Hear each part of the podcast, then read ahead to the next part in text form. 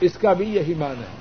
ویسے بعض لوگ پسند کرتے ہیں کہ اللہ تعالی کے لیے وہی نام استعمال کیے جائیں جن کا ذکر قرآن کریم میں ہے یا حدیث پاک میں۔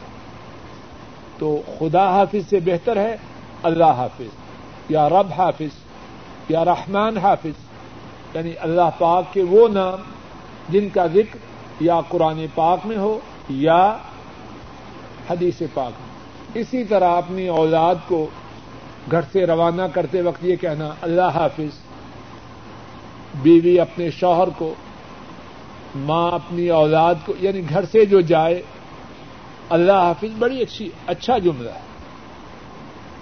رحمت اللہ اللہ اس پر رحم کر رحمہ اللہ، عام طور پر یہ دعا فوج شدہ لوگوں کے لیے کی جاتی ہے۔ رحمہ اللہ تعالی، یا رحمت اللہ علیہ کہ اللہ اس پر اپنی رحمتیں نادر کرے۔ یہ دعا بڑی اچھی ہے۔ حافظ اللہ، عام طور پر جب کسی کو چٹھی لکھتے ہیں یا مخاطب کرتے ہیں تو آخر میں لکھتے ہیں حافظ اللہ اللہ اس کی حفاظت کرے۔ رضی اللہ تعالی ان اللہ اس پر راضی ہو جائے۔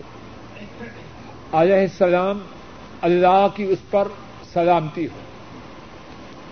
عام طور پر علماء امت کا یہ طریقہ ہے کہ انبیاء میں سے کسی کا نام لیا جائے تو اس کے لیے کہتے ہیں علیہ السلام۔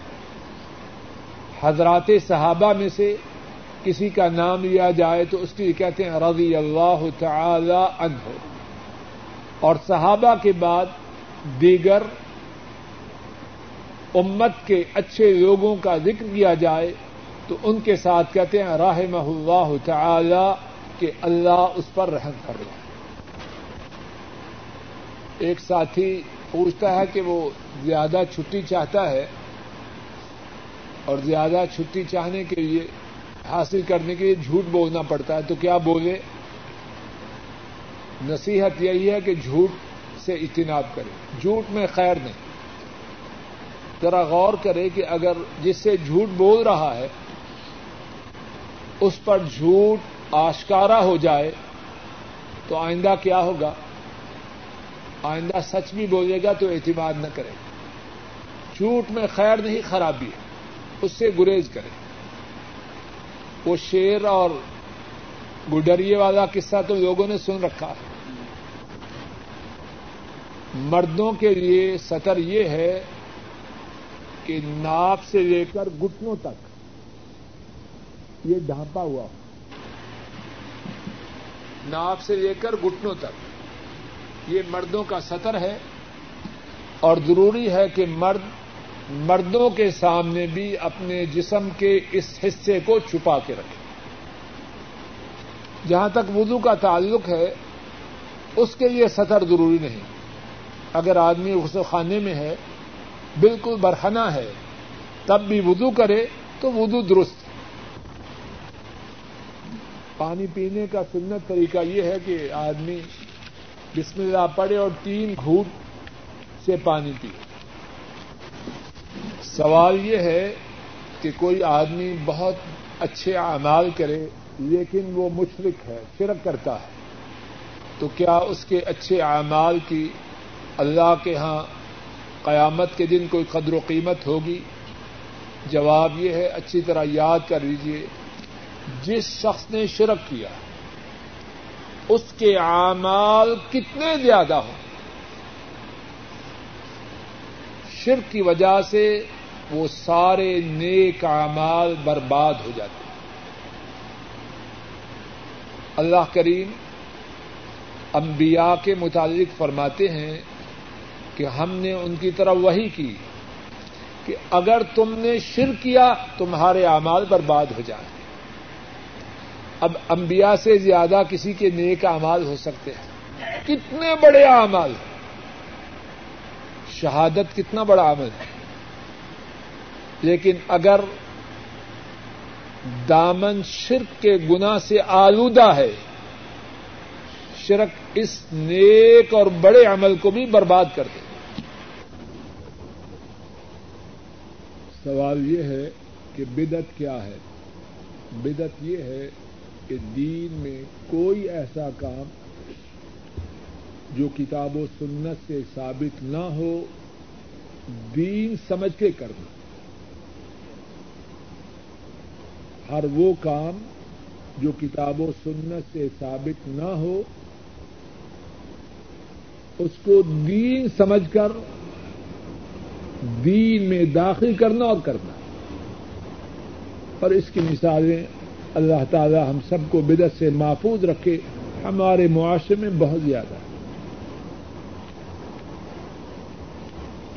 سوال یہ ہے، اگر آدمی کی کمائی ناجائز ہو، تو اس سے ادھار لینا جائز ہے؟ جواب یہ ہے کہ آدمی بروں سے جتنا دور رہے، اتنی ہی خیر ہے۔ اچھوں کی اچھے لوگوں کی صحبت کا بھی اثر ہوتا ہے اور بری صحبت کا بھی اثر ہوتا ہے۔ آدمی سبزی منڈی سے اپنی گاڑی میں سبزی اور فروٹ لائے، لوہا ہے اور کپڑے کی سیٹیں ہیں۔ اگر صبح لے کے آیا تو شاید شام تک ان سبزیوں کی خوشبو باقی رہتی۔ ایسے ہے کہ نہیں؟ اگر آدمی ذرا سمجھدار ہو تو پہچان سکتا ہے کہ کون کون سا پھل اور کون کون سی سبزی اس گاڑی میں آئی ہے۔ آم خریدے ہیں، سیب خریدے ہیں۔ گاڑی صحبت کے اثر کو قبول کرتی ہے۔ کرتی ہے کہ نہیں؟ تو انسان نہیں کرے گا۔ اور جو کہتا ہے، نہیں جی میں بڑا پکا ہوں، وہ جھوٹا ہے۔ نبی کریم سسٹم نے بڑی اعلی مثال دی ہے۔ اچھی صحبت کی مثال ایسے ہے جیسے کوئی اطر فروش خوشبو بیچنے والا۔ جب آدمی اس کی صحبت میں ہو، یا تو وہ تحفتن دے دے گا۔ چلو ساتھی ہے، تحفہ دے گا یا آدمی خود خرید لے گا۔ اور اگر دونوں باتیں نہ ہو تو جو اس کی خوشبو کی خوشبو ہے اثر کی خوشبو ہے، وہ تو آئے گی کہ نہیں؟ وہ از خود آئے گی۔ اور فرمایا، جو بری صحبت ہے، وہ ایسے ہے جیسے دھونی جلانے والا لوہار یا کوئی ایسا مزدور آدمی آگ روشن کر رہا ہے، تو کیا ہوگا؟ یا تو اس کی آگ کی وجہ سے اس کی صحبت میں بیٹھنے والا اپنے کپڑوں کو جلا دے گا۔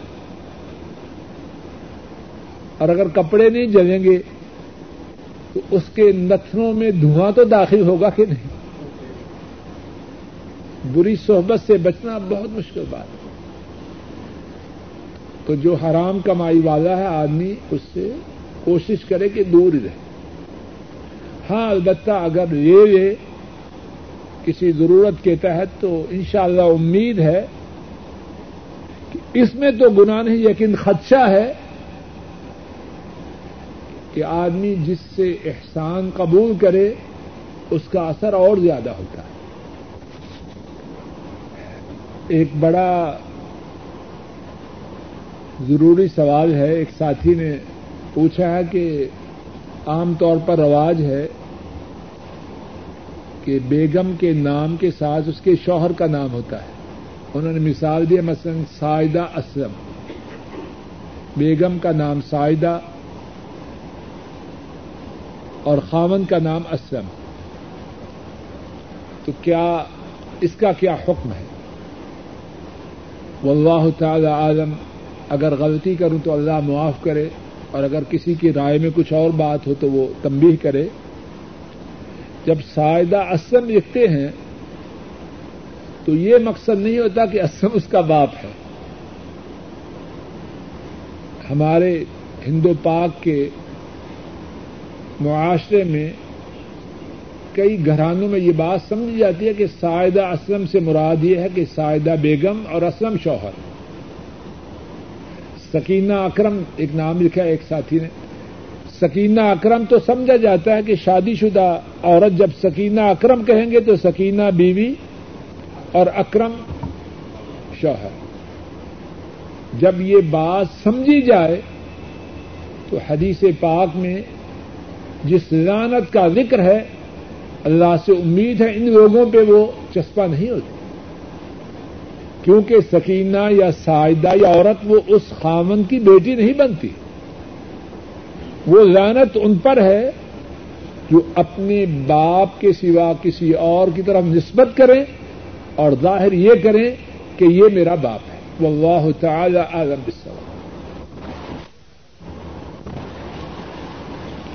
عقیقے کے گوشت کے بارے میں سوال ہے کہ کیا پکا کر کھلوانا جائز ہے؟ ان شاء اللہ امید ہے کہ کوئی حرض نہیں۔ مقصد یہ ہے کہ عقیقہ کیا جائے، لیکن عام طور پر دعوتوں کا جو سلسلہ ہے، اس کے متعلق ضروری تب بھی ہے کہ عام طور پر دعوتوں میں اللہ کی نافرمانی کی باتیں ہوتی ہیں۔ عقیقہ تو ایک شری دعوت ہے۔ اب کیا ہے؟ بے پردہ عورتیں آ رہی ہیں۔ فیشن شو ہے۔ رسالوں میں جو جو فیشن دیکھے، عقیقہ کے فنکشن میں ان کا اظہار ہونا ہے۔ اب یہ شری دعوت نہیں، یہ تو شیطانی دعوت بن گئی۔ اگر عقیقہ کا گوشت پکانے سے یہی کچھ کرنا ہے، تو بالکل نہ پکائے۔ کسی کو نہ بلائے۔ کام دین کے نام کا یعنی دعوت دین کے نام کی اور عمل شیطانی، ایسا نہ کرے۔ اگر شری حدود کی پابندی کرتے ہوئے عقیقہ کی مناسبت سے دعوت کی جائے تو کوئی حرض نہیں۔ سوال یہ ہے کہ خوش طبی کے لیے گفتگو کرنا کیا اس اسلام میں اس کی اجازت ہے؟ جواب یہ ہے کہ اجازت ہے، لیکن جھوٹ نہ بکے لوگوں کو ہنسانے کے لیے بعض لوگ اس بیماری میں مبتلا ہوتے ہیں کہ گپ مارتے ہیں۔ اور کوشش کرتے ہیں کہ بہت بڑی گپ ہو تاکہ لوگ زیادہ ہنسے ایسا کرنے والا بدبخت ہے۔ لوگوں کو تو ہنسایا اور اپنا کھانا خراب کیا۔ خوش طبی کے لیے ایسی بات ہو جو سچی ہو۔ ایک بوڑھی آئی نبی پاک کے پاس۔ آپ نے فرمایا جنت میں کوئی بوڑھا نہیں جائے گا۔ خوش طبی کی۔ اب وہ پریشان ہو گئی۔ یہ کیا ہوا؟ آپ نے فرمایا، جنت میں جتنے بوڑھے جائیں گے، جنت میں پہنچ کے سب جوان ہو جائیں۔ یعنی ایسی خوش طبی کی بات ہو، اس میں جھوٹ نہ ہو۔ اور دوسری یہ ہے، کسی کا استحدا نہ ہو، ٹھٹھا نہ ہو۔ کسی کا دل دکھایا نہ جائے۔ اسلام میں یہ نہیں کہ خوش طبی حرام ہے، لیکن شری حدود کی پابندی کرتے ہو ایک شخص نے اپنی بیوی کے متعلق کہا کہ میں طلاق دے دوں گا۔ تو طلاق تو نہ نہ ہوئی۔ اس نے کہا دے دوں گا، ابھی دی تو نہیں۔ ویسے ضروری تاکید ہے کہ طلاق کے بارے میں انتہائی ضروری بات یہ ہے کہ اپنی زبانوں کو قابو میں رکھنا چاہیے۔ طلاق کے بارے میں اپنی زبانوں کو بڑی تیزی سے چلانے والے چیخنے میں سب سے آگے ہوتے ہیں۔ یہ جو زیادہ طلاق طلاق کرنے والے ہیں نا، ان کا حشر تب دیکھو جبکہ یہ علماء کے پیچھے پیچھے پھرتے ہیں۔ اور ایسا بیڑا غرق ہو گیا، کوئی بندوبست کرو۔ ظالم پہلے ہی سوچ۔ اپنی زبان کو قابو کر۔ چھوٹی چھوٹی بات پہ۔ طلاق طلاق طلاق۔ اور جب آتے ہیں پھر مسئلہ پوچھنے کے لیے ایسے بچوں کی طرح روتے ہیں۔ یہ معاملہ کوئی معمولی نہیں۔ اور اللہ تعالی نے مرد کو یہ جو حق دیا ہے، مرد کو چاہیے کہ اس حق کو استعمال کرنے کے لیے اپنے میں صلاحیت پیدا کرے وگرنہ بعد میں رونے سے بات نہ بنے۔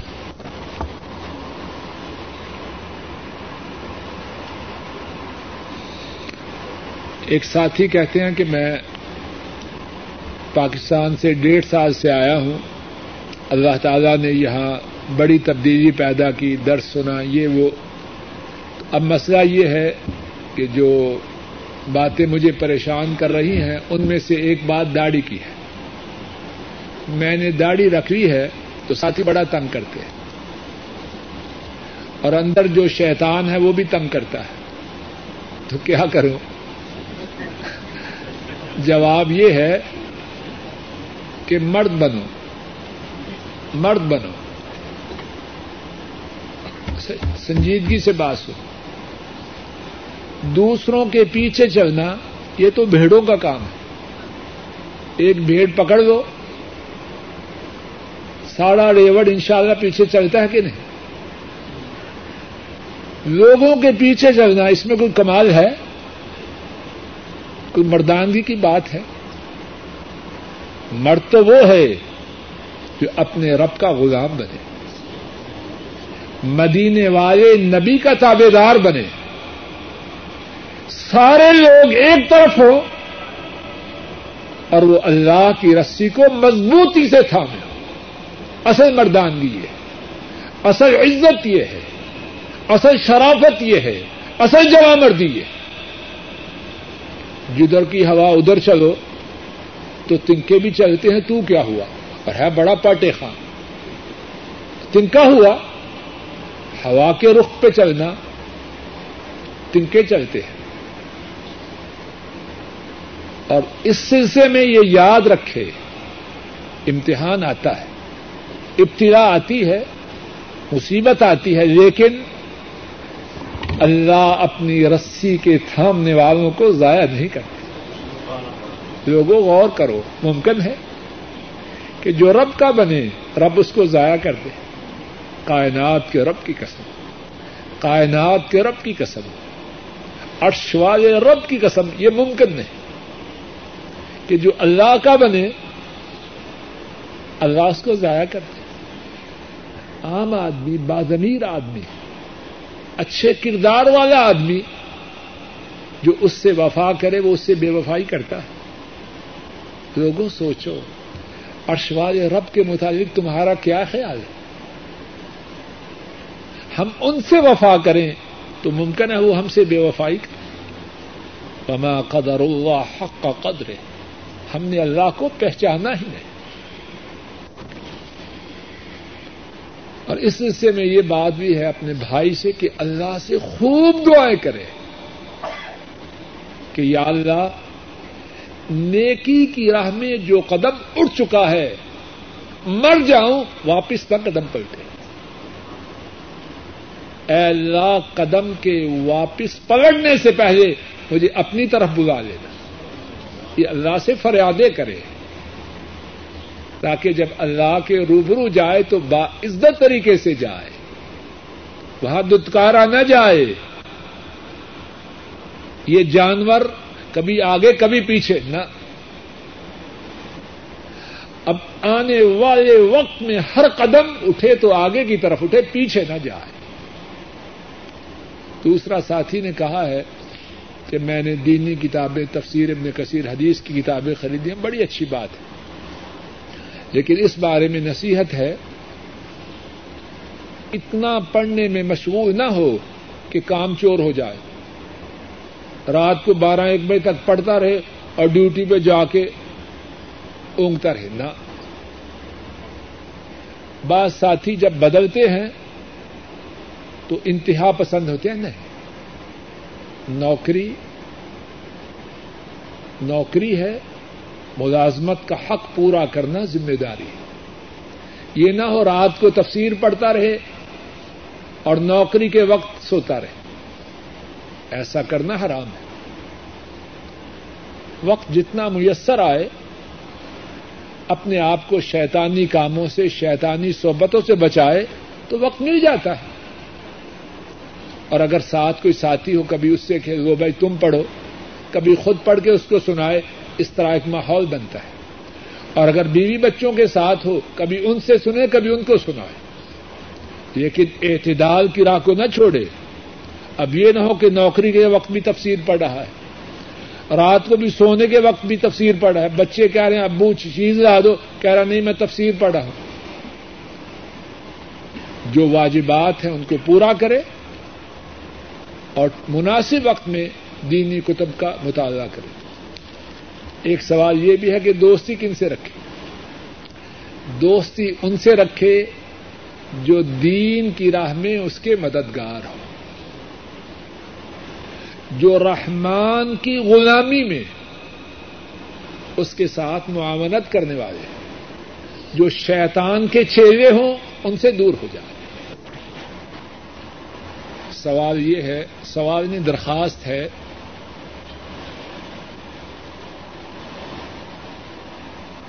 کہ کچھ لوگوں کے بچے غیر اسلامی ملکوں میں تعلیم کے لیے گئے ہیں۔ ایک بچہ جو وہاں پڑھتا ہے اور اب ہمارے ساتھ ہے اور اس کے والد صاحب دونوں باپ بیٹے نے سب ساتھیوں سے درخواست کی ہے کہ دعا کریں۔ کہ اللہ تعالی اس بیٹے کو دین پر ثابت قدم رکھے اور وہاں جو دیگر مسلمانوں کے بچے تعلیم حاصل کر رہے ہیں، اللہ ان سب کی حفاظت کرے۔ اے اللہ، اپنے فضل و کرم سے ہمارے اس بیٹے کی حفاظت فرما۔ اور جتنے مسلمانوں کے بیٹے کافروں کے ملکوں میں تعلیم کے سلسلے میں یا ملازمت کے سلسلے میں موجود ہیں اے اللہ، ان سب کے دینوں کی حفاظت فرما۔ اور اے اللہ، ہم سب کے دینوں کی حفاظت فرما۔ اے اللہ، ایمان و دین میں، ہر آنے والے وقت میں ہم سب میں ترقی ہو۔ اے اللہ، اس میں تنزلی نہ۔ دوسری بات اس بیٹے نے یہ پوچھی ہے کہ وہاں عام طور پہ غیر مسلم کہتے ہیں کہ اسلام تلوار کے زور سے پھیلا۔ تو کہتا ہے، اس بارے میں تفصیل سے کچھ بیان کرو، یہ تو موقع نہیں۔ دو باتیں اس بیٹے کے لیے اور سب کے لیے عرض کیے دیتا ہوں۔ ایک برطانوی مصنف ہے، جس کا نام ہے سر تھامس آرنلڈ اس نے انگریزی زبان میں اٹھارہ سو پچہتر میں ایک کتاب لکھی۔ پریچنگ آف اسلام اس کتاب کا عربی میں اور اردو میں ترجمہ ہو چکا ہے۔ اردو میں اس کا نام ہے دعوت اسلام۔ اس کتاب میں کتنی ہی باتیں ہیں، اچھی بھی، بری بھی، لیکن اب جو بات کہنی ہے، اس کتاب میں اس نے اس بات سے بحث کی ہے کہ دنیا میں اسلام کیوں پھیلا کافی موٹی کتاب ہے۔ چھ سات چھ قریب چھ سو صفحے کی کتاب ہے، پانچ چھ سو صفحے۔ ساری تحقیقات کے بعد اس نے نتیجہ نکالا ہے۔ تو اس نے کہا کہ اسلام کے پھیلنے کا سب سے پہلا سبب جو ہے وہ خود اسلام ہے۔ بہت بڑا عیسائی عالم ہے، مفکر ہے اور پکا عیسائی ہے۔ کچا پکا نہیں، بہت پکا ہے۔ کہتا ہے کہ اسلام کے پھیلنے کا سب سے پہلا سبب وہ دین اسلام ہے۔ اور پھر اس نے مقابلہ کیا ہے کہ ہماری جو نصرانیت ہے اس کو دیکھو۔ ایک میں تین اور تین میں ایک۔ کہتا ہے یہ بات سمجھ میں نہیں آ سکتی۔ لیکن مسلمانوں کا عقیدہ ہے کہ تمام کائنات کا مالک ایک اللہ ہے۔ کہتا کتنا سیدھا سادہ عقیدہ ہے۔ ایک عام آدمی بھی اس عقیدے کو سمجھ سکتا ہے، سمجھا سکتا ہے۔ دوسرا سبب، اس نے کہا کہ اسلام کا، اسلام کے پھیلنے کا دنیا میں یہ ہے کہ مسلمان جہاں گئے، انہوں نے تقوا اور پرہیزگاری کی زندگی کو بسر کیا۔ دوسرے الفاظ میں مسلمان جب دنیا میں پھیلے تو اسلام صرف ان کی زبانوں میں نہ تھا، بلکہ سر کی چوٹی سے لے کر قدموں تک۔ وہ اسلام کے لیے چلتی پھرتی تبلیغ تھی۔ جو مسلمانوں کو دیکھتا وہ اسلام کو دیکھتا، اور جو اسلام کو دیکھتا وہ اسلام میں داخل ہو جاتا۔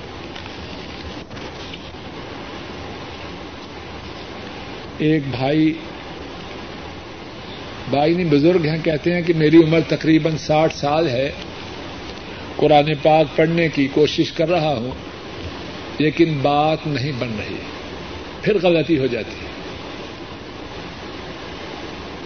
اس، ان بزرگ، ان بزرگوں کے بارے میں بات یہ ہے کہ آپ کا ایسا کرنا انشاءاللہ اللہ آپ کی سعادت اور خوشبختی کی علامت ہے۔ کتنا خوش نصیب ہے وہ شخص کہ قرآن پاک کے سیکھنے کے لیے کوشش کر رہا ہے۔ اللہ کرے کہ ہمارا یہ بزرگ جلد از جلد ٹھیک طریقے سے قرآن پاک پڑھے۔ لیکن اگر نہ بھی پڑھ سکے لوگوں کتنا خوش نصیب ہے وہ شخص کہ اس کی موت کا وقت آئے۔ اور وہ اس کوشش میں ہو کہ اللہ تعالیٰ اسے قرآن پاک ٹھیک سے ٹھیک پڑھنے کی توفیق عطا فرما۔ یہ کوئی معمولی بات نہیں، لیکن یہ ہے کہ سچے دل سے اور محنت سے کوشش کرے۔ اللہ تعالیٰ اپنے فضل و کرم سے ہم سب کو قرآن کریم سے جوڑ دے۔ قرآن کریم کے پڑھنے والوں میں، قرآن کریم کے سمجھنے والوں میں۔ اور قرآن کریم کے سمجھانے والوں میں ہم سب کو شامل فرما دے۔ مسلمان کے لیے ضروری یہ ہے کہ وہ کتاب و سنت کی پابندی کرے۔ قرآن کریم میں اور احادی شریفہ میں بار بار اسی بات کا حکم دیا گیا۔ عطی اللہ و عطی الرسول۔ اس کے علاوہ کسی کی اطاعت جو ہے، وہ کتاب و سنت کی اطاعت کے ساتھ پابند ہے۔ قرآن و سنت کے علاوہ جس قسم کی، جس کسی کی بات ہو، خواہ کوئی مولوی ہو، پیر ہو، شیخ ہو، عالم ہو، امام ہو، اس کی بات کو کتاب و سنت کی کسوٹی پر پرکھا جائے۔ جو بات کتاب و سنت کے مطابق ہو سرانک ہو جائے جو بات کتاب و سنت کے مخالف ہو، اس کی اسلام میں کوئی حیثیت ہے اور جن لوگوں کو، لوگوں نے امام کا نام دیا ہے اور اپنا اپنا مقتدا بنایا ہے، ان لوگوں نے بھی اسی بات کی تاکید کی ہے کہ جہاں ہماری بات کتاب و سنت کے خلاف ہے اس کو چھوڑ دو۔ اور جو بات کتاب و سنت میں ہے، وہی ہمارا مذہب، وہی ہمارا مذہب ہے۔ ایک شخص کی مغرب کی نماز چھوٹ گئی تو عشاء کی نماز کا وقت ہو گیا۔ اب کیا کرے؟ پہلی بات یہ ہے کہ چھوٹی کیوں؟ نماز بھول گیا، عجیب مسلمان بندہ ہے۔ مغرب کی نماز چھوڑنا بھی معمولی بات تو نہیں۔ صحیح بخاری میں حدیث ہے۔ حضرت برعیدہ رضی اللہ تعالی عنہ وہ رواج کرتے ہیں۔ آپ صلی اللہ علیہ وسلم نے فرمایا، من ترک صلاة العصر فقد حبط عمله. جس نے عصر کی نماز کو چھوڑا، اس کا عمل برباد ہو گیا۔ ایک اثر کی نماز کو چھوڑا، عمل برباد ہو گیا۔ اب یہ صاحب جنہوں نے مغرب کی نماز کو چھوڑا، ان کے عمل کتنے زیادہ ہیں؟ وہ کس بھروسے پہ مغرب کی نماز کو چھوڑ رہا؟ اور دوسری بات یہ ہے کہ جب مغرب کی نماز کو چھوڑا، یہاں تک کہ عشاء کی نماز کا وقت آ گیا۔ اگر اسی وقت اس کی موت آ جائے، نمازی مرے گا یا بے نماز؟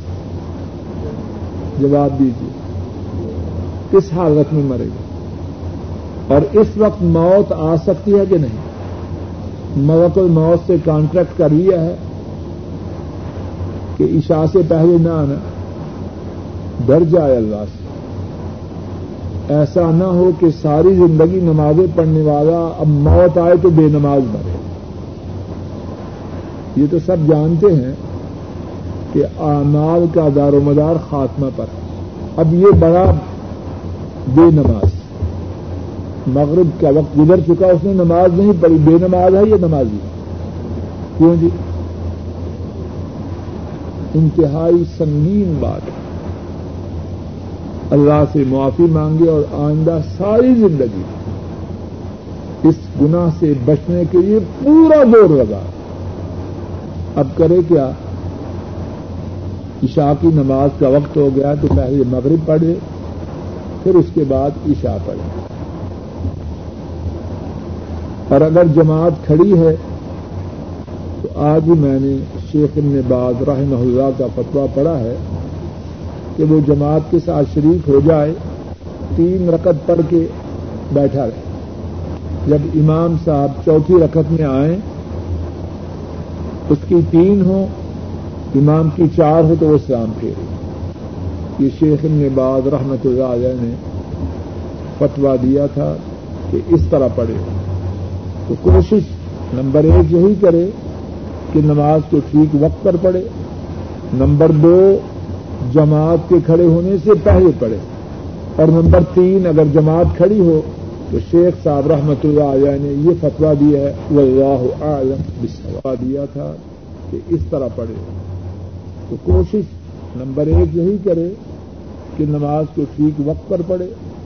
نمبر دو، جماعت کے کھڑے ہونے سے پہلے پڑھے۔ اور نمبر تین، اگر جماعت کھڑی ہو تو شیخ صاحب رحمت اللہ علیہ نے یہ فتوا دیا ہے وہ اللہ عالم بسوال ظہر کی نماز چار رقط فردوں سے پہلے دو رقط سنتیں ادا کرنا ثابت ہے، چار رقط ادا کرنا بھی ثابت ہے۔ ظہر کی نماز کے فردوں کے بعد دو رقط ادا کرنا بھی ثابت ہے، چار رقط ادا کرنا بھی ثابت ہے۔ اس طرح ظہر کی ٹوٹل بارہ رقطیں درست ہیں۔ چار پہلے، چار فرض، چار بعد۔ دس رقط بھی درست ہیں، چار پہلے، چار فرض، دو بعد۔ آٹھ رقط بھی درست ہیں، دو پہلے، چار اور پھر دو۔ اور ظاہر ہے کہ سب سے اچھا بارہ رقطیں ہیں۔ اور حضرت صلی اللہ علیہ وسلم سے بارہ رقط، دس رقط، آٹھ رقط، تینوں ثابت ہیں۔ ان کی بیوی دو لڑکیاں اور پانچ لڑکے ہیں۔ تو تقسیم کس طرح ہوگا؟ بیوی کا آٹھواں حصہ اور باقی جتنی رقم بچے گی، پانچ لڑکے ان کے دس حصے، دو لڑکیاں ان کے دو حصے، تو رقم کو، باقی رقم کو بارہ پہ تقسیم کریں گے۔ جو جواب ہوگا وہ لڑکی کا حصہ، اور جو جواب ہوگا اس کو دو سے ضرب دیں۔ تو وہ لڑکے کا حصہ دوبارہ جواب یہ ہے، اگر کوئی شخص فوت ہو جائے، ایک بیوی، دو لڑکیاں اور پانچ لڑکے ہیں، تو سب سے پہلے بیوی کو آٹھواں حصہ، باقی جو رقم بچے، اسے بارہ حصوں میں تقسیم کریں۔ ایک حصہ یعنی بارہواں حصہ، وہ ایک لڑکی کا۔ اور ایک اور حصہ دوسری لڑکی کا۔ اور باقی جو رقم بچے، وہ پانچ لڑکوں میں برابر برابر تقسیم کر دے۔ دعائے قنوت کے بغیر اگر کوئی شخص اس کو نہ آتی ہو یا ویسے نہ بھی پڑے تو ان شاء اللہ بتر ہو جاتے۔ باقی آدمی کوشش کرے کہ دعائے قنوت یاد کرے۔ بڑی قیمتی اور عمدہ دعا ہے۔ اس سے اپنے آپ کو محروم نہ رکھے۔ سوال یہ ہے کہ اگر اور اسے کچھ کام ہو اور چاہے کہ سونے سے پہلے وطر پڑے گا، تو انشاءاللہ اس میں کوئی حرج نہیں۔ لیکن عام طور پر ایسے ہوتا ہے کہ جو ساتھی بر وقت وطر نہیں پڑتے، وہ چھوڑ ہی جاتے ہیں۔ اگر ایسی بات ہو تو پھر وطر کو نہ چھوڑے ٹھیک وقت پہ پڑے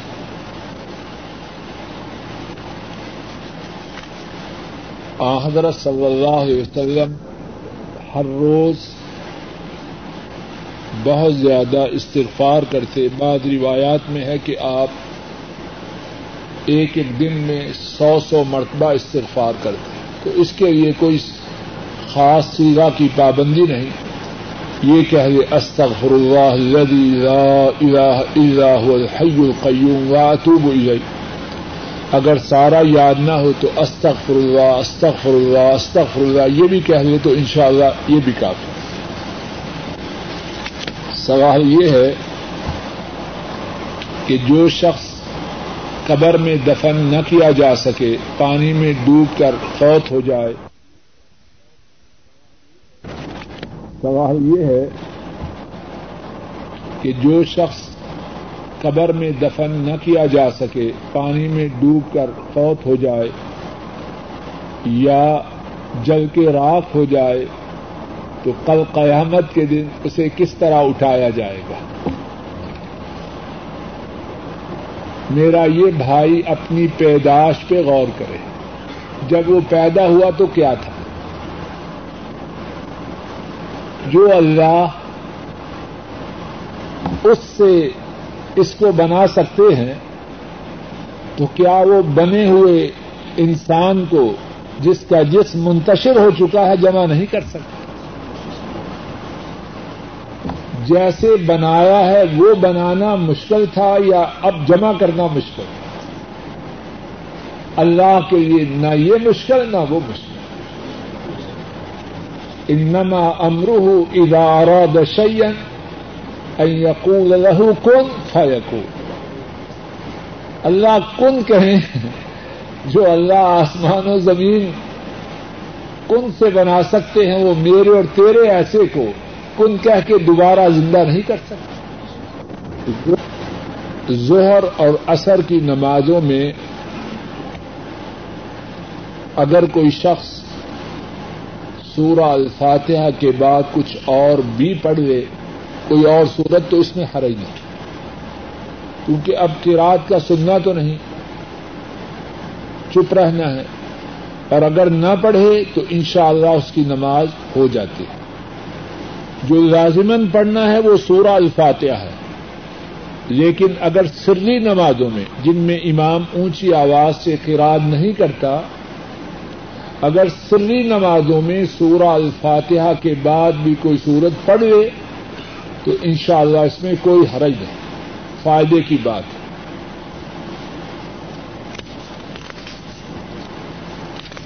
سوال یہ ہے کہ کچھ لوگ نام بدل کے ویزا یا پاسپورٹ بنواتے ہیں، کیا ایسا کام کرنا درست ہے؟ یہ کام غلط ہے۔ اپنا نام جعلی نام سے پاسپورٹ بنوانا یا ویزا لینا یا شناختی کارڈ لینا، یہ سارے کام ناجائز اور غلط ہیں۔ وراثت کے متعلق دو سوال ہیں۔ ایک سوال یہ ہے کہ ایک آدمی اس کے چار بیٹے تھے، جن میں سے ایک بیٹا ان کی زندگی میں فوت ہو چکا ہے۔ اب جب وہ آدمی فوت ہو جائیں گے، تو کیا اس فوت ہونے والے بیٹے کی اولاد کا، دادے کی، دادے کے مال میں اس کے میراث میں حصہ ہے کہ نہیں؟ باپ ہے، اس کے تین بیٹے ہیں، اور چوتھا بیٹا فوت ہو چکا ہے، اس کی اولاد ہے۔ تو سوال یہ ہے کہ کیا وہ وہ اولاد جو فوج شدہ بیٹے کی ہے، اپنے چچاؤں کی موجودگی میں، اپنے دادا کے مال کے وارث ہوں گے؟ سوال واضح ہے، جواب یہ ہے کہ نہیں۔ جب چچا موجود ہوں تو فوج شدہ بھائی کے بیٹوں کا دادا کے مال میں کچھ حصہ نہیں۔ بات ختم ہے۔ اب دادا اگر یہ چاہے کہ اپنی جائیداد، اپنے مال میں سے کچھ حصہ اپنی زندگی میں، ابھی اس پر موت کی کوئی علامت نہیں، ٹھیک ٹھاک ہے۔ اگر چاہے کہ کچھ حصہ اپنے پوتوں کو دے دے تو کیا اجازت ہے؟ جواب یہ ہے، اجازت ہے۔ اب پوتے اس کے وارث نہیں نا؟ بات سمجھ لیجیے پوتے اس کے وارث نہیں، وہ وارثوں سے باہر ہیں۔ تو اگر کوئی شخص اپنے وارثوں سے الگ کسی کو کچھ دینا چاہے اپنی زندگی میں، تو اسے اجازت۔ اور اگر چاہے کہ اب تو نہیں دینا، مرنے کے بعد دینا ہے، تو پھر مرنے کے بعد اسے اپنے مال کے ایک تہائی تک ایک تہائی تک ون تھرڈ اس کے مطابق وسیعت کرنے کا اختیار ہے۔ مثلاً اس کے پاس تین لاکھ ہے، ایک لاکھ جہاں چاہے وسیعت کر سکتا ہے لیکن وارسوں کو نہیں۔ وارسوں کے علاوہ وسیعت کر سکتا ہے۔ اب یہ پوتے جو ہیں، وارث ہیں کہ نہیں؟ بولیے، تو ان کے مطابق ان کو زندگی میں بھی دے سکتا ہے اور مرنے کے بعد بھی ایک تہائی تک مال کی وسیعت کر سکتا ہے لیکن مشورتاً بات یہ ہے کہ اگر کچھ دینا ہے تو بہتر ہے زندگی میں دے جائے۔ جب دینے کا ارادہ ہے تو پھر مرنے کے بعد کوئی مصیبت ہی نہ پڑے۔ تو طرف سے درخواست ہے کہ وہ خروج نہائی پر پاکستان جا رہے ہیں۔ ایک ساتھی فوت ہو چکے ہیں۔ دعا کیجیے کہ اللہ رب العزت اپنے فضل و کرم سے ان کے گناہوں کو معاف فرمائے، درجات کو بلند فرمائے اور اس ان کے پسمانگام پر نظر کرم فرمائے۔ ایک ساتھی کے ہاں اوزاد نہیں، درخواست۔ ایک ساتھی بے روزگار ہیں، ان کی طرف سے دعا کی درخواست ہے۔ اللہ مالک اپنے فضل و کرم سے ہمارے اس بھائی کو اور تمام مسلمانوں کو حلال، پاک، آسان، سہل اور فراخ رودی عطا فرمائے۔ سوال یہ ہے کہ شلوار ٹخنوں سے اوپر ہونی چاہیے۔ اور اگر نیچی ہو تو کیا حکم ہے؟ جب پہلے حکم۔ بیان کر دیا کہ ٹخنوں سے شلوار، پتلون، چدر کا نیچے ہونا حرام ہے، ناجائز۔ اور بہت سے ساتھی اس بارے میں غلطی کا شکار ہیں، وہ سمجھتے ہیں نماز میں تو اوپر ہو اور بعد میں نیچے ہو۔ غلط ہے۔ مسلمان مرد، ان کی چدریں، ان کی شلواریں، ان کی پتلونیں ہمیشہ تخنوں سے اوپر ہونی چاہیے۔ یہ تخنوں کے نیچے ہونا یہ عورتوں کا لباس ہے، مسلمان مردوں کا لباس ہے۔ سوال یہ ہے کہ جب سجدہ صاحب کرنا ہو تو بعض لوگ ایک طرف سلام پھیر کر سجدہ صاحب کرتے ہیں۔ میرے علم میں ایک طرف سلام کا پھیرنا نہیں، جب سلام پھیر کے کرے تو دونوں طرف کرے۔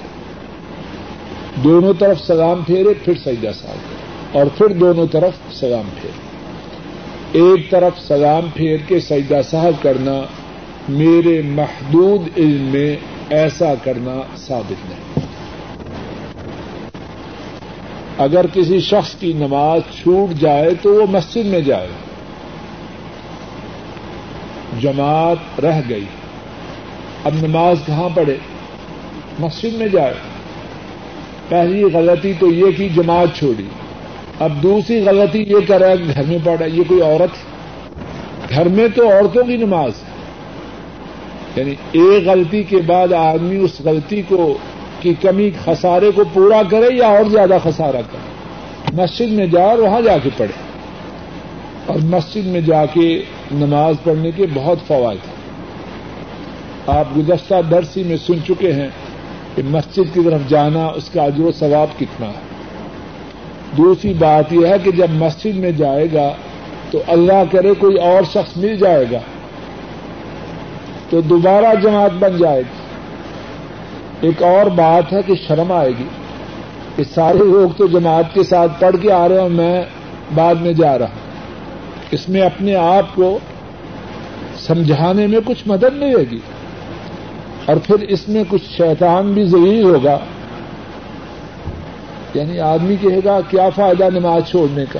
مسجد میں تو آنا ہی ہے، کیوں چھوڑی؟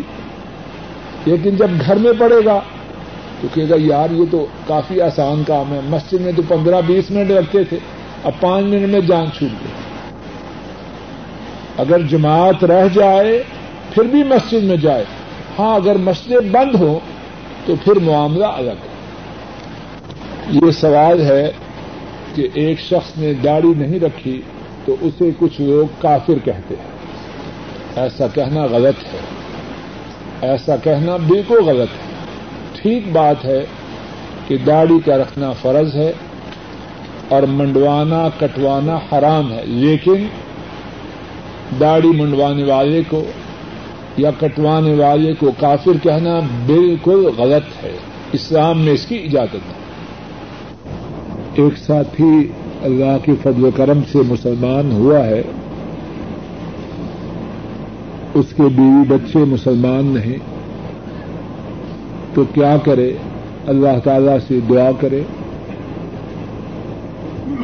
کہ اللہ رب العزت جس طرح انہوں نے اس کو ہدایت دی، اللہ تعالیٰ انہیں بھی ہدایت دے۔ اور اس کے ساتھ ساتھ کوشش کرے، دعا بھی کرے اور کوشش بھی کرے کہ انہیں دین کی دعوت اچھے سے اچھے طریقے سے دے۔ اور اللہ مالک سے آجزانہ التجا بھی ہے کہ اللہ مالک اپنے فضل و کرم سے ہمارے اس نو مسلم بھائی کو ثابت قدمی عطا فرمائے۔ اس کے بیوی بچوں کو بھی اللہ مالک اپنے فضل و کرم سے ہدایت نصیب فرما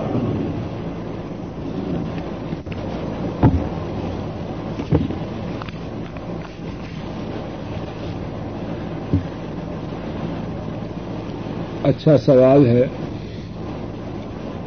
سوال یہ ہے کہ ہم چغلی اور غیبت کی بیماری میں مبتلا ہے اب جب چاہتے ہیں کہ اس گنا سے معافی مل جائے، تو جن جن کی غیبتیں کی ہیں، اتنی دور ہے، وہ اتنی دور ہیں کہ ان تک رسائی نہیں۔ اور کتنے ایسے ہیں کہ اس دنیا سے روانہ ہو چکے ہیں۔ بہت اچھا سوال ہے۔ پہلی بات تو یہ ہے کہ یہیں رک جائے۔ آئندہ کسی کی غیبت کرنے سے پہلے سوچے کہ ان سے معافی کا ملنا کتنا مشکل ہے۔ اور اگر خود مر جائے معافی سے پہلے تو پھر کیا کرے گا؟ یہ بھی تو ہو سکتا ہے نا۔ اگر جس کی غیبت کر رہا ہے اس کے مرنے کا اندیشہ تو اپنے مرنے کا اندیشہ نہیں۔ تو پہلی بات تو یہ کرے کہ آئندہ سے کسی کی غیبت نہ کرے۔ اور یہاں ایک بڑی مزے کی بات ہے، شاید بات سمجھا سکوں۔ جب کسی کی غیبت کرنے کا ارادہ ہو تو آدمی سوچے کہ مجھے کیا ملے گا۔ اوور ٹائم ملے گا؟ کتنے ریال ملیں گے؟ ملے گا کتنا بے وقوفی کا گنا ہے۔ کوئی لذت ہے اس میں؟ کوئی اوور ٹائم کو تھوڑا، کچھ بھی نہیں ملے گا۔ اور گنا ملے گا کیا فائدہ اس گنا کا۔ بیکار گنا گنا سارے ہی برے ہیں، لیکن یہ ایسا گنا جس کا دنیا میں بھی کچھ فائدہ ہے۔ اور دوسری عام پکی بات ہے، یاد رکھیے۔ اور ساتھیوں کو پتا ہوگا، لیکن تمبی کے لیے جو آدمی غیبت کرتا ہے، سننے والے کی نگاہ سے گر جاتا ہے۔ یعنی سننے والا اگر لذت لے کر سن رہا ہے، تب بھی۔ اگر لذت لے کر نہیں بھی سن رہا، تب بھی۔ جب اپنے گھر کے، گھر میں جا کے سوچے گا تو غیبت کرنے والے کے مطابق اس کا تصور یہ کمینہ آدمی ہے۔ آج اس کی قیمت کرا کل میری بھی کر سکتا۔ غیبت کرنے والا اپنے بارے میں اچھا امپریشن نہیں دیتا۔ اللہ کے ہاں بھی برا، لوگوں کی نگاہ میں برا۔ اب جن کی غیبت کر چکا کیا کرے؟ اگر تو موجود ان سے معافی مانگے۔ اگر موجود نہیں، اللہ سے معافی مانگے۔ اور اللہ سے بات کرے، یا اللہ، انہیں اپنی طرف سے بدلا عطا فرما دینا اور مجھے معاف کر دینا۔ اللہ اس پر قادر ہے۔ ایک ساتھی نے سوال کیا ہے کہ تفسیر ابن کثیر پڑھتے ہوئے کئی جگہ حدیث کے آخر میں لکھا ہوتا ہے منکر یا ضعیف۔ منکر یا ضعیف۔ جب حدیث کے آخر میں لکھا ہو تو اس حدیث کو چھوڑ جائے یہ حدیث غیر ثابت شدہ ہے۔ امام ابن کثیر رحمہ اللہ جب حدیث کے آخر میں منکر یا ضعیف لکھ دیا تو انہوں نے اپنی ذمہ داری کو ادا کر دیا۔ آدمی ہمیشہ ان احادیث کو سمجھنے، یاد کرنے، پڑھنے اور عمل کرنے کی کوشش کرے جو ثابت شدہ ہو۔ جو منکر ہو یا غریب ہو ان کو چھوڑ دے۔ اور جہاں تک غریب کا تعلق ہے، غریب کا معنی یہ ہے کہ اس کے بیان کرنے والا ایک آدمی ہے۔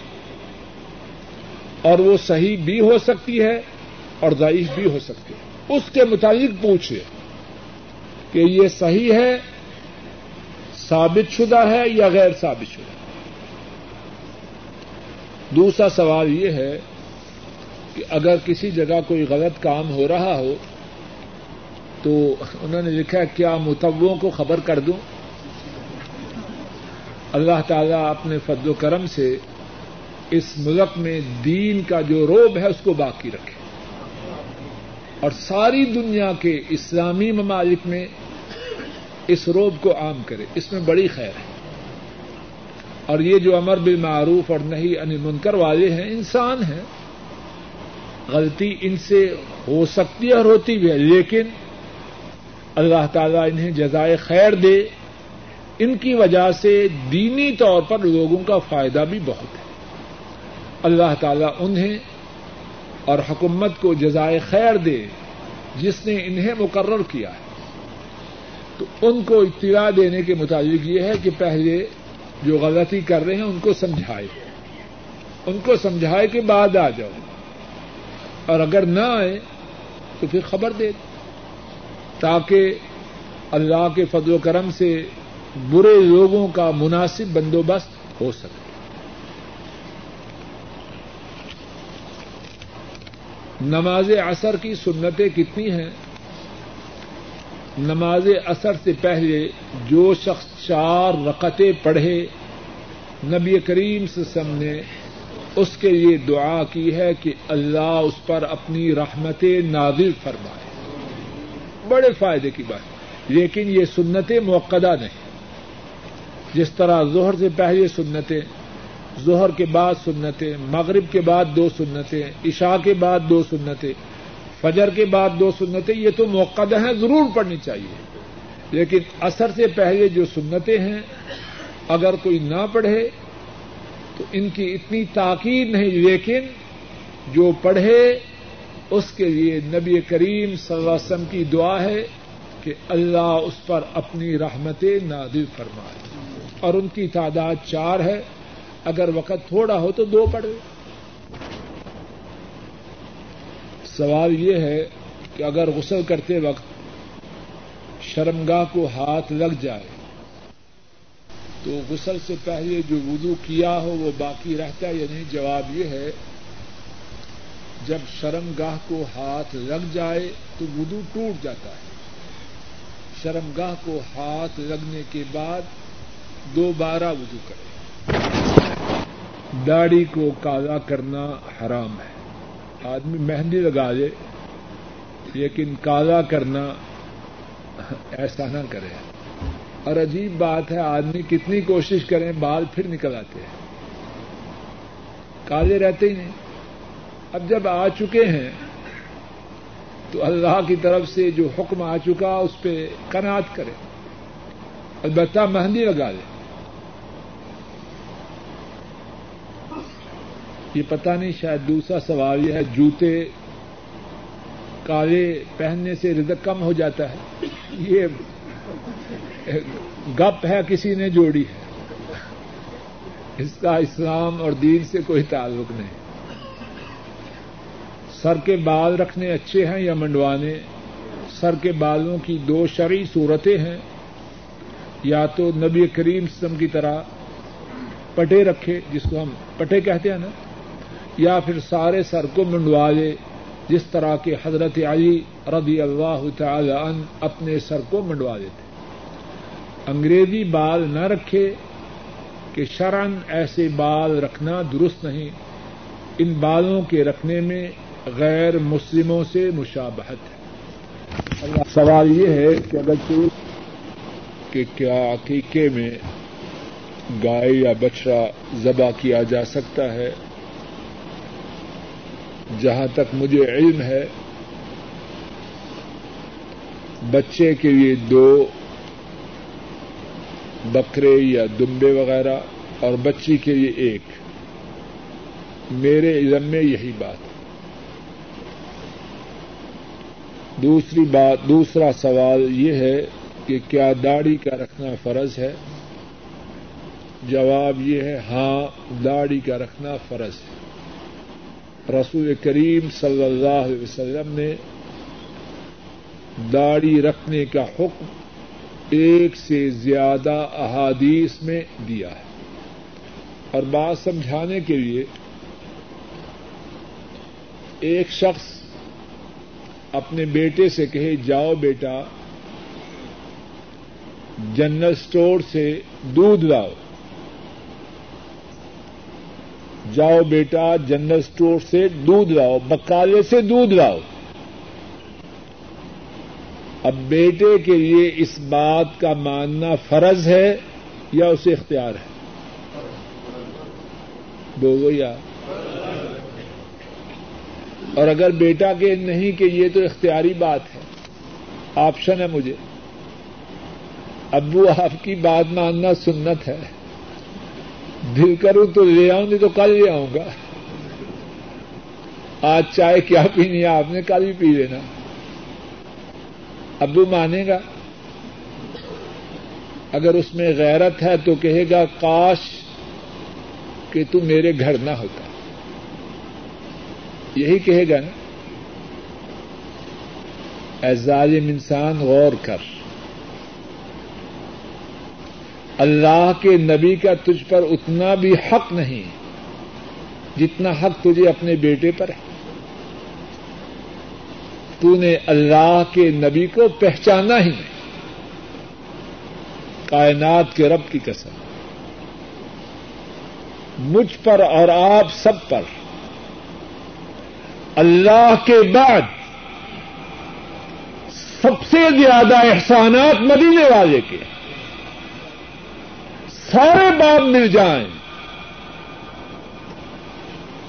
ان کا حق مدینے والے کے حق کو نہیں پہنچ سکتا۔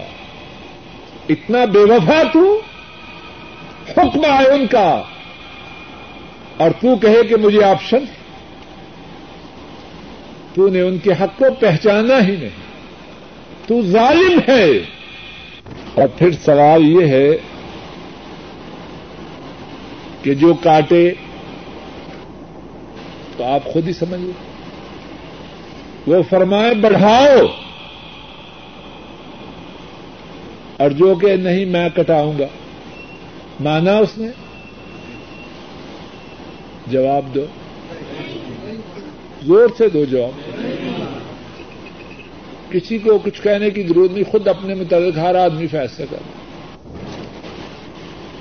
اللہ تعالی کی ہم پر بے شمار نعمتیں ہیں اور ہم ان نعمتوں کا شکریہ ادا نہیں کر سکتے تو کیا کریں؟ بڑا اچھا سوال ہے۔ یقیناً اللہ کی ہم پر نعمتیں ذات آداد اور اللہ کی نعمتوں کا شکر کرنا، یہ بھی اللہ کی بہت بڑی نعمت ہے۔ کتنے بدبخت ہیں، کتنے کمینے ہیں۔ اللہ کی نعمتیں لیتے ہیں اور پھر شکر نہیں کرتے۔ ہے انہیں توفیق؟ اگر تجھے توفیق ملی، اللہ کی نعمت کو حاصل کر کے اللہ کا شکر کرے۔ تو یہ بذات خود بہت بڑی نعمت ہے۔ اور اس نعمت کا پھر شکر کر۔ اصل بات یہ ہے، اللہ کی نعمتیں اتنی ہیں۔ ان کا شکر مکمل طور پر کرنا ہم ناکاروں میں بس میں ہے کہاں؟ بس یہی ہے۔ ان سے یہ دعا کریں، یا اللہ اپنی نعمتوں کا شکر کرنے کی توفیق عطا فرما۔ خود اللہ کے نبی ان سے بڑا کوئی شکر گزار ہے؟ بولو وہ اللہ سے دعا کیا کرتے اللہ معینی علی ذکرک و شکرک و حسن عبادت اے میرے رب، میری مدد کر۔ کس بارے میں؟ تین باتوں میں اس دعا میں اللہ کی مدد کا سوال کیا۔ کون کون سی باتیں؟ اے اللہ، مدد کر کہ میں آپ کا ذکر کر سکوں اور آپ کا شکر کر سکوں اور آپ کی اچھی عبادت کر سکوں۔ مدینے والے محتاج ہیں اللہ کی مدد کے کہ اللہ کا شکر کریں۔ اور میں اور آپ کس بات کی مولی اور آپ دعا کیا کرتے؟ رب جعلنی شکارا۔ اے میرے رب، مجھے بہت زیادہ شکر کرنے والا بنا دے۔ رک جائیے۔ شکر ہے کیا؟ اور یہ کسی کیسٹ میں بات تفصیل سے گزر چکی ہے۔ شکر ہے کیا؟ بات ذرا کڑوی ہے، لیکن ہے فائدے۔ شکر کیا ہے؟ شکر میں تین باتیں ہوں تو شکر بنتا ہے، پکڑنا شکر نہیں۔ اور وہ تین باتیں کیا ہیں؟ دل کی گہرائی میں یہ اعتقاد ہو جو ملا ہے عرش والے رب کی کرم نوازی۔ میری چالاکی نہیں۔ میرے ایسے پاکستان میں ریلوے اسٹیشنوں کے سامنے سڑک پر لیٹے۔ لیٹے ہیں کہ نہیں؟ بڑے بڑے موٹے۔ بڑے بڑے طاقتور۔ ننگے بدن سڑک پہ بنے ہیں۔ سائی اور انہیں